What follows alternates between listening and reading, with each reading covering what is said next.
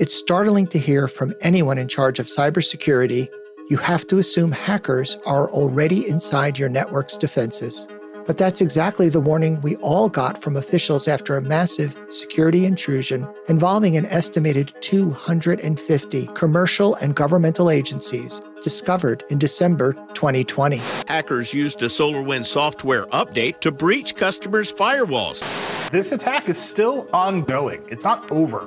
Russia continues to interfere with our democracy. I'm prepared to take further actions to respond. Cybersecurity remains a critical business and technology priority for organizations large and small, public and private, and for good reason. The threat environment grows more intense daily, and given the stakes, it's not a topic that leaders generally discuss publicly.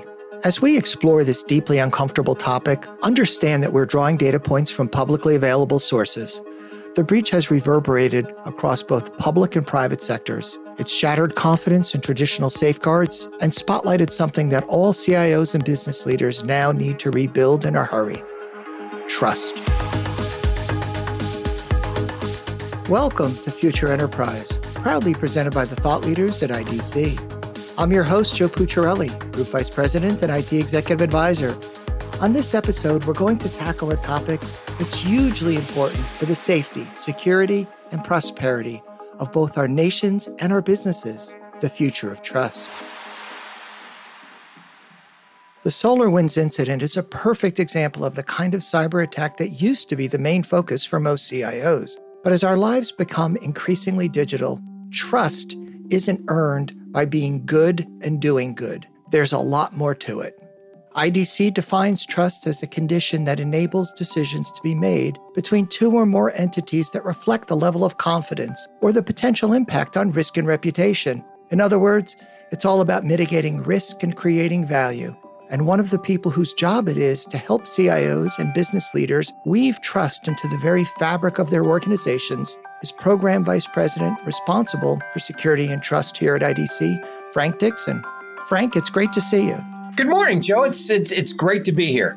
Frank, I'm really excited about the opportunity to speak with our guest. But before we bring him on, we should take a moment to set the table for the conversation because trust is a really layered, nuanced, and important subject.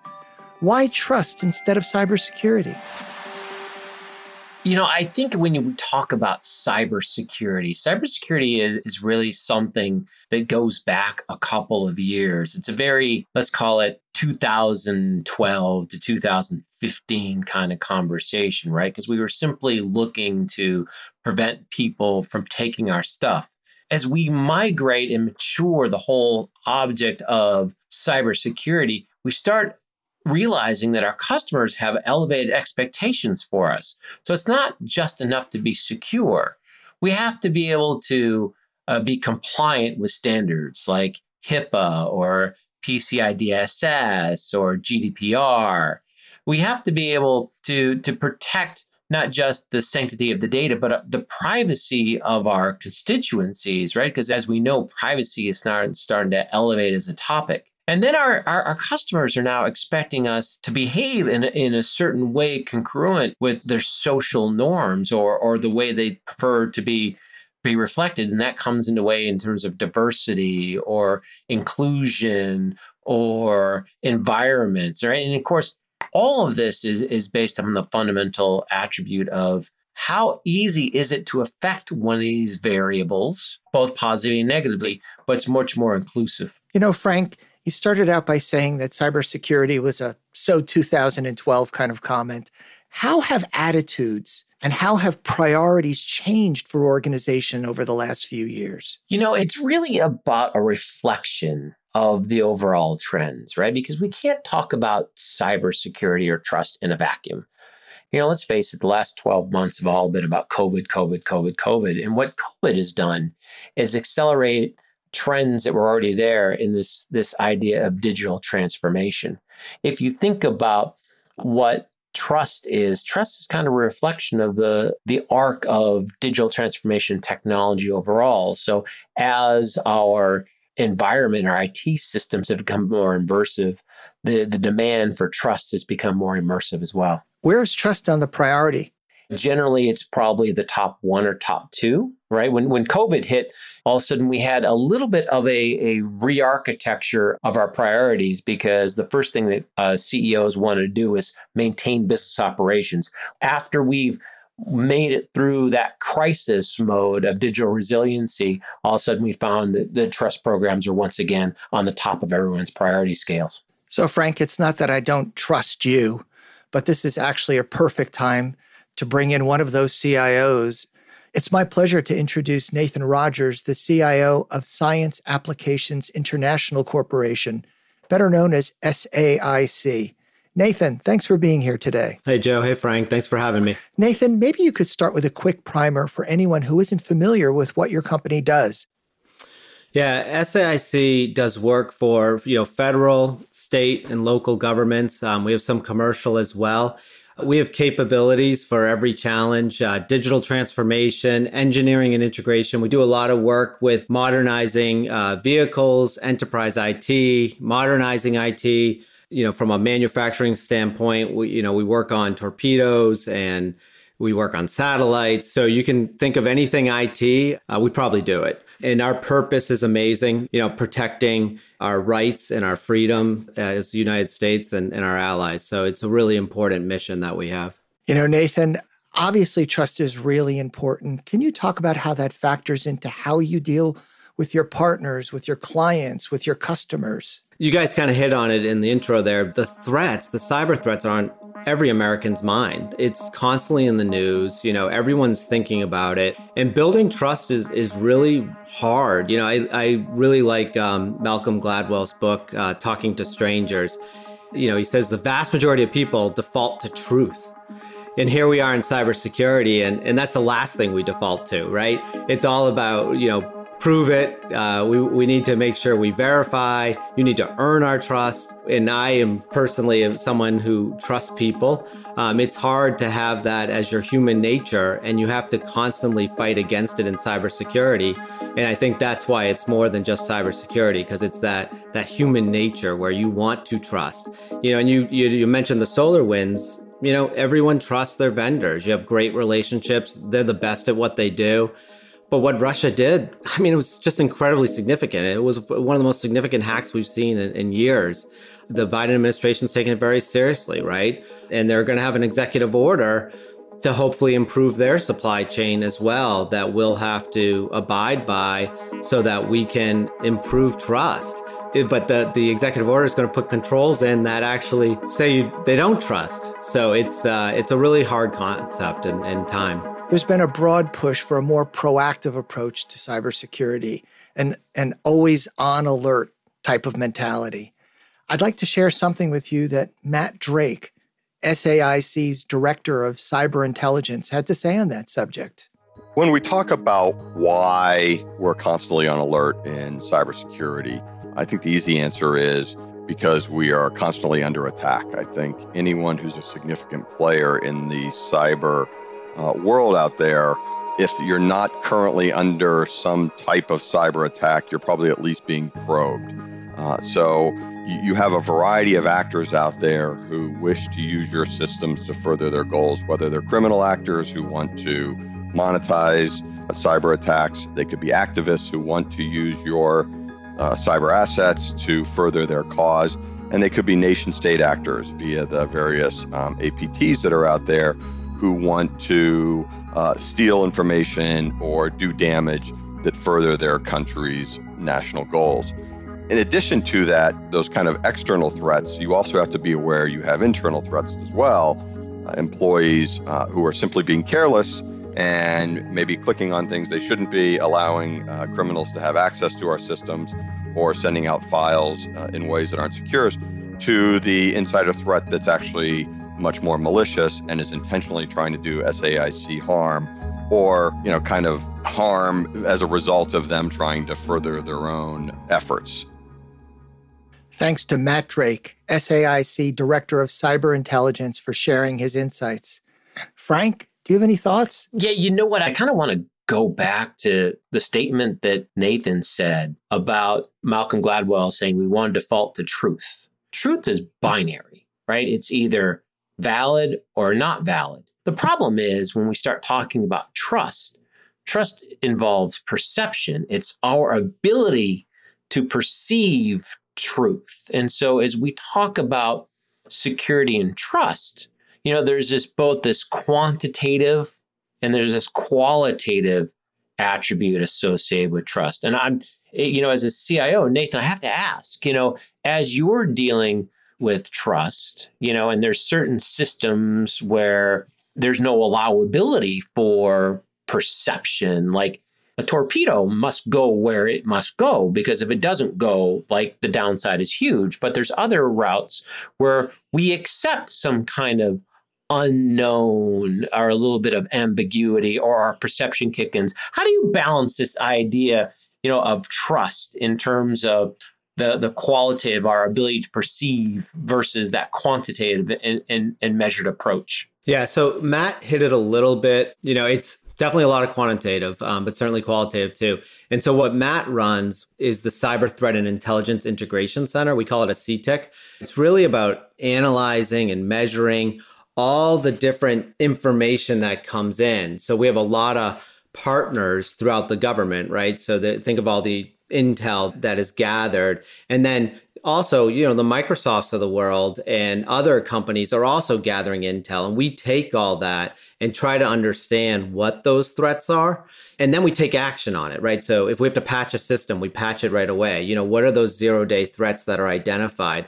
if we have an incident, we have to have response really, really quickly.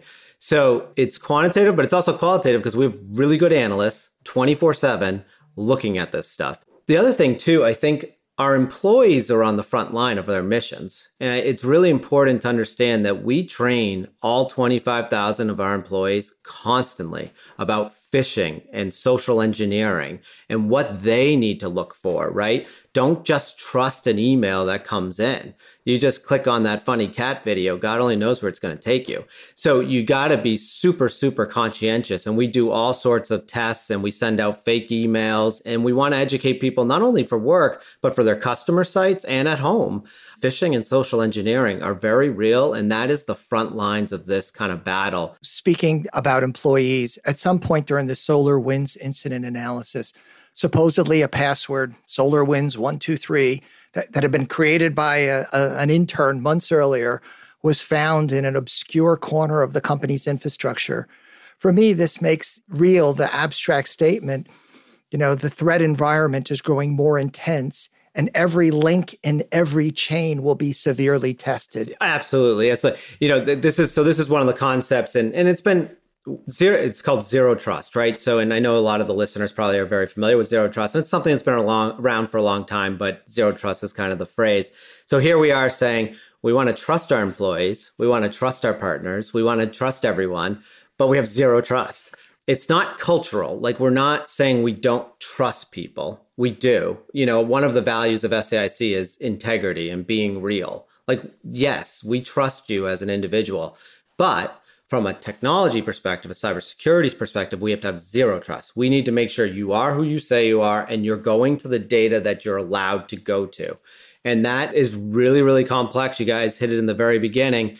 This is a complex world um, with all the digital out there and all the technology and people working from home and we have to look at citizenship too. It, it is extremely complex, but that's the concept we're, we're really enabling. So let's take a quick break. I have a few passwords I have to change. when we come back, we'll talk more about zero trust, a verify every link approach to cybersecurity. You're listening to Future Enterprise, a new forward thinking podcast from IDC focused on how data and technology are reshaping the workplace, applied intelligence, and software. I'm your host, Joe Pucciarelli. If you like what you're hearing, please don't forget to follow and like wherever you get your podcasts. We're also on Twitter and LinkedIn. Just search for IDC. Welcome back. We're talking about the future of trust with Nathan Rogers, the CIO of SAIC. Along for the ride, my colleague Frank Dixon, Program Vice President, Security and Trust here at IDC. Before the break, we touched on zero trust security and how that concept has become an imperative commercially and privately, thanks in part to the SolarWinds hack. But that's not the only reason. The other big accelerator has been the sudden pivot to remote work for many of us, mandated by the pandemic. Nathan put us in touch with his SVP of Digital and IT Modernization, Sanjay Serdar, to learn about SAIC's approach to that challenge. Zero trust is critical to SAIC and our customers long term. If anything, the pandemic of 2020 has taught us that the workplace of the future has completely changed. Our customers are embracing digital transformation and increasing the number of remote workers and moving more critical business and mission essential workloads to the cloud. These efforts have rendered the traditional practices of enterprise perimeter protection pretty much ineffective. Threat actors are keen to the potential increased attack surfaces created by these changes. Zero trust strategies replace the idea of trying to protect the internal and external network boundaries with strategies that are employed at the individual level persons, applications, devices to protect our customers' critical assets. It's important to remember that zero trust is a strategy and not a product. A zero trust strategy is essential to verifying trust for every transaction. Employing a zero trust strategy is based on the key tenets of identity, network access, managed detection and response. They enable our customers to protect their application and data assets both against active and passive adversarial threats by utilizing identity centric security models. Access control decisions are based on contextual attributes to provide the right level of access to the right resources at the right time.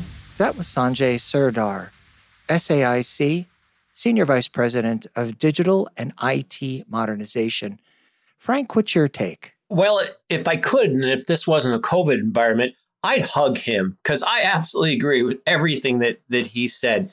Trust is the conditions which allow two or more individuals to have decisions made, right? And so we, talk about zero trust and, and what we just heard, right? We're talking about how do we enable decisions to be made individually at a proper time, in a proper feature set, you know, a, a congruent term we talk about is least privileged access. But the the issue that I, I think, you know, as we talk about digital transformation, sometimes in security we, we want to start locking everything down. We want to create these great walls and make everything secure, but that's not really always an option, is it, Nathan? Right? Because as you want to lock everything down, you got users out there and they want a positive user experience. So and so, how do you prioritize the provisioning of access, you know, such that you have enough information to allow decisions to be made, but you don't over provision security so that you're you're wrecking the user experience. It's it's a challenge, Frank. I use the the analogy here of a universe. What I want to do is create a universe and that universe is secure you know, maybe we need FedRAMP compliant cloud. We have the right products in our data center. We're using the right applications. We've taught people how to do DevSecOps, right? Secure development and you and, and security is built into the development of code and we have code checks. But we build this universe with the right governance in it so that the governance doesn't end up being a roadblock but it actually enables creativity, enables innovation because people can act freely knowing they're within this secure universe, right? I want people to visit my restaurant at the end of the universe, but I want to make sure they have a reservation, right? And they're not a hitchhiker. So I, I, it's really important that that universe is safe for people what happens is, and what we've been really working through, and I think a lot of our customers are working through it, and I'm sure a lot of other CIOs that might be listening to this are working through it, is when you don't have that, you have people spinning up AWS. You have them build, buying this SaaS product. You have them buying some space or a server and putting it in a network closet in a facility because you don't have that governance broad enough and right enough that they can come to you through some sort of orchestration to get what they need. And that's my goal is to build that out at SAIC. And that's something super important to, to get the concept across. So Nathan, I love that line about the restaurant. I was actually conversing with some folks today in Germany. And the comment that they made is, you know, it's not a business if you're not dealing with people. So, folks, it's with that idea that I'd like to bring one more voice to this conversation. SAIC's Vice President and Chief Information Security Officer Alicia Lynch, we asked her a simple but critical question How do you develop and sustain trust with the third parties SAIC works with? As the CISO, my perspective is it starts with having good policies, practices, and procedures in place. At SAIC, as part of our third party onboarding process, we have multiple ways of reviewing our partners and suppliers based on the type of business we are engaging in with them. For those partners that are engaging with us to participate on contracts, we leverage our supplier portal, which walks suppliers through SAIC's vendor identity proofing process, multi factor authentication process, and our security compliance and attestation process. These processes confirm who SAIC is doing business with and what kind of security they have in place at their organization and help us identify their documented level of compliance. With this information, we can then determine least privilege by ensuring they only have the access they need to accomplish their mission in support of SAIC. For software and services purchases, we have a robust third party risk review process. Both our cyber team and procurement team participate in the review process. We review the source of origin of the product, conduct open source research on the security of the product, research on the company that provides the product, and even go as deeply as to determine what country of origin they are getting their funding from. Of course, we ask many pointed security questions and require supporting documentation for statements being made regarding government cloud and FedRAMP certifications. Thanks to Alicia Lynch, Vice President and Chief Information Security Officer at SAIC. Nathan, is there anything you'd like to add? No, I, I mean, Alicia hit it, but compliance can be a differentiator. And I, I got to give credit. Alicia says that all the time. Sometimes I hear, oh, you know, it's table stakes. You need to be compliant, but compliance is not just for compliance sake. When you look at the controls that are in these these regulations and the things we're being asked to do, it's good business. It helps build that trust. It helps verify that we're doing the right things. It puts the controls in place to keep us safe. A lot of these controls that we're seeing, you know, and, and like I mentioned at the beginning, you know, there's another executive order coming down soon.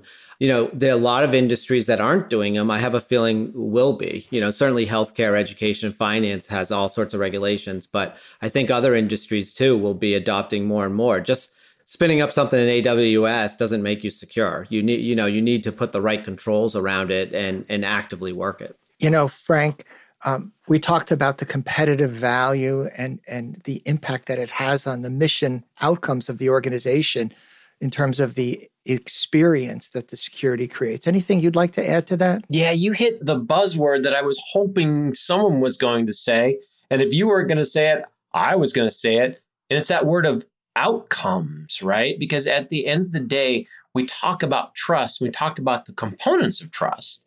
But for IDC, we define three trust outcomes, right? The first one is about trusted governance, right? To make sure that our organization is trusted. The second step we talk about is trusted ecosystems, right? To make sure our partners, our suppliers are all working together, right? And I'm sure Nathan will hit on this is right it's all about creating trust enabled commerce right how do we use trust to differentiate with our customers so that we're either decreasing cost or generating net new revenue. And that's at the end of the day right? Trust isn't something we do because we're good people. You know trust me i like nathan. He's a good dude. I you know but like it's not about being good. It's about how do we drive revenue? And I'm sure that that Nathan's looking to use trust to drive revenue for his organization. Yeah, no, that's exactly what I was just getting at. You know, we don't do compliance for compliance sake. We do it as a differentiator. The security and the trust that we build within the SAIC organization gives us the, the our customers the confidence when they come to us that they know we're doing things you know securely. Um, and that is super important um, especially our customers right? We have got to make sure that we're doing everything on the up and up whether it's our systems or we're working on our customer systems you know this is embedded in, in who we are. And like i said it, I, we don't take it for granted and call it table stakes. It's a differentiator and it's at the forefront of our thought. So nathan have you taken any steps to improve security or trust that have had a particularly positive or unexpected or counterintuitive outcome? One of the things we've recently done is moving to Office 365, um, and we're doing that in a government high environment. So it's called GCC High. And by being in that environment, it allows us to have a lot more collaboration with teams. And some of the issues that specifically our developers have is the ability to collaborate. So there's tools they want to use, and we haven't really been able to provide that in the past. So it's an example of something we've done during the pandemic that is really going to allow our developers to work in better ways. We've also rolled out a couple tools, uh, agile tools as well that our developers are able to use and and they're secure. And it was a real gap before on how to collaborate in that way. Frank, is that consistent with what you're seeing in the commercial marketplace? Yeah, I I, I think there's a there's a lot of win-win scenarios out there. Being more secure doesn't necessarily mean a worse user experience, right? And so some of the things as we talk about by enabling products, you know, for example, by picking, you know, a cloud environment and reducing the complexity, you can actually provide more services and more standardization and more enablement because what you're able to do is supply more support. You know, it's always easier to support one cloud environment than it is four cloud environments. There's some other similar things that, that are really simple. I mean, Joe, you you talked about it, right? The heart of that SolarWinds breach was an FTP server with the password of SolarWinds one two three.